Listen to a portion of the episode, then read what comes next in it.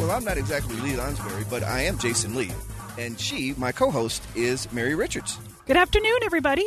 And we are filling in for Lee Lonsberry, and uh, hopefully he's doing well today. And we're going to try to give you all the news and interest of interest today, and hopefully inform you before this uh, couple of hours is over. But we want to start out, though, talking about uh, something that's actually just occurred here in Salt Lake City with regard to using canines uh, in apprehending suspects with Salt Lake City Police. Uh, Chief Mike Brown, along with uh, Mayor Mendenhall and the City Council, has uh, decided that uh, canine apprehension program will be suspended indefinitely. And this comes after an officer was charged with ordering a canine to attack an African American man who was on his knees in April. And canine officers can still be used to track, but they're not going to be used to catch offenders at this point.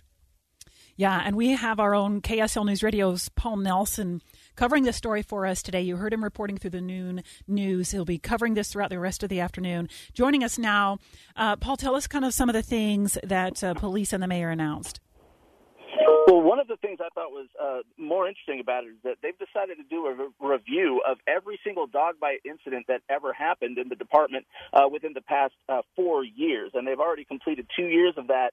And one of the numbers I thought was quite telling was that they've uh, looked over 27 different dog bite incidents, and only nine of them were found to be completely uh, free and clear. The other 18 have been handed over to the Salt Lake County DA's office for further investigation. So, uh, Mayor Mendenhall looked at this and says, in her eyes, this appears to be a pattern of abuse of power, and she says this just has to stop now.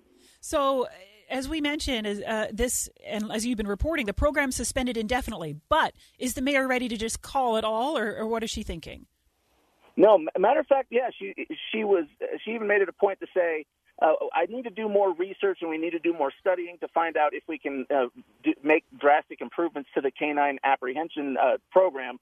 Uh, so she's not ready to completely just uh, cut it out uh, altogether. And so, um, but the in the meantime, the officers that were involved in these dog bite incidents, just like any other uh, critical use of force uh, review, they're all on uh, uh, leave until the investigation is going on. But as far as the future of this uh, program, the apprehension program, uh, don't really know. It's just suspended indefinitely for now, but the, the plug has not been pulled, so to speak.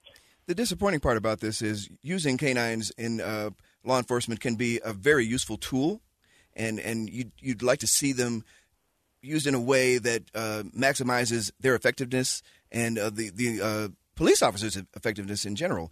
But when you see the video in this particular case that we're talking about of the fellow who was more recently in April uh, attacked, he was on his face, hands behind his back. There was another officer on site, and you know there was really no reason to have continued to allow the dog to bite him. And the dog's only doing what the dog's trained to do. So I, at that point, you have to put the onus on the, the handler, who is then uh, a sworn police officer.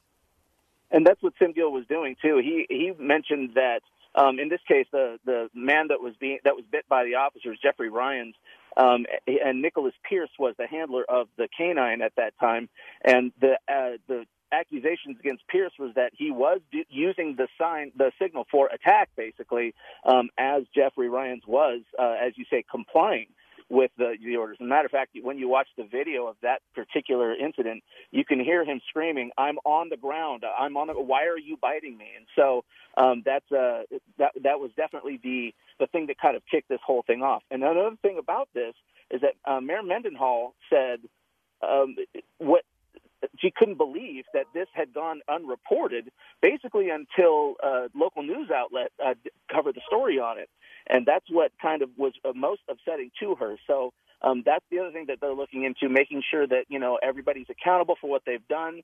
That this kind of uh, situation, if a dog bite does happen, they're not going to go unreported like this one had apparently done for quite a while. Yeah, and I'll read some of this um, statement from the district attorney Sim Gill he talked about that. Like you said, he uh, he said our office sent the records request to Salt Lake City Police after learning of one serious canine caused injury. Only at after it was reported in the media. So then they sent that request. Then they got the case for screening, and that criminal case filed.